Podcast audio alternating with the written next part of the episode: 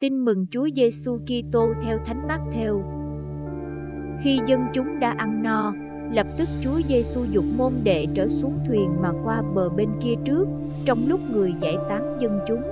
Giải tán họ xong, người lên núi cầu nguyện một mình. Đến chiều, người vẫn ở đó một mình. Còn thuyền thì đã ra giữa biển, bị sóng đánh chập chờn vì ngược gió. Canh tư đêm tối, người đi trên mặt biển mà đến với các ông. Thấy người đi trên mặt biển, các ông hoảng hồn mà nói rằng, ma kìa và các ông sợ hãi kêu la lớn tiếng. Lập tức, Chúa Giêsu nói với các ông rằng, hãy yên tâm, thầy đây, đừng sợ. Phêrô thưa lại rằng, lạy thầy, nếu quả là thầy, thì xin truyền cho con đi trên mặt nước mà đến cùng thầy. Chúa phán, hãy đến. Phêrô xuống khỏi thuyền bước đi trên mặt nước mà đến cùng Chúa Giêsu. Khi thấy gió mạnh, ông sợ hãi và sắp chìm xuống nên la lên rằng: "Lạy thầy, xin cứu con."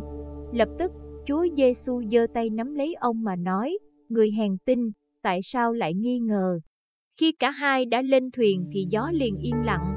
Những người ở trong thuyền đến lạy người mà rằng: "Thật, thầy là con Thiên Chúa." Khi đã sang qua biển hồ, các ngài lên bộ và ghé vào ghế Gennesaret. Nhận ra ngài, dân địa phương liền loan tin đi khắp cả vùng xung quanh và người ta đem đến cho ngài hết mọi kẻ ốm đau.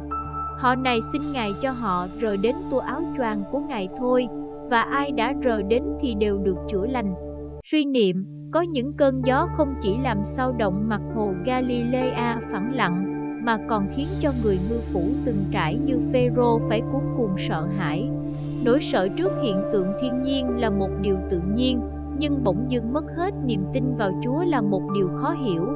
Phêrô đang đi trên mặt nước đến với Chúa theo lời ông xin, thế mà phút chốc vì cơn gió, ông không còn vững mạnh, đôi chân ông rung lên theo nhịp sóng, lòng tin của ông cũng trao đảo cuốn theo chiều gió. Kinh nghiệm ngư trường không giúp được gì lúc này. Rất may, ông vẫn còn một chiếc phao cứu sinh, đó là lòng tính thác vào Chúa đủ để ông thốt lên, thưa Ngài, xin cứu con. Mời bạn, kinh nghiệm của Phêrô không cho phép một ai trong chúng ta tự hào rằng niềm tin của mình đã mạnh đủ hay mình đã thâm niên trong đạo.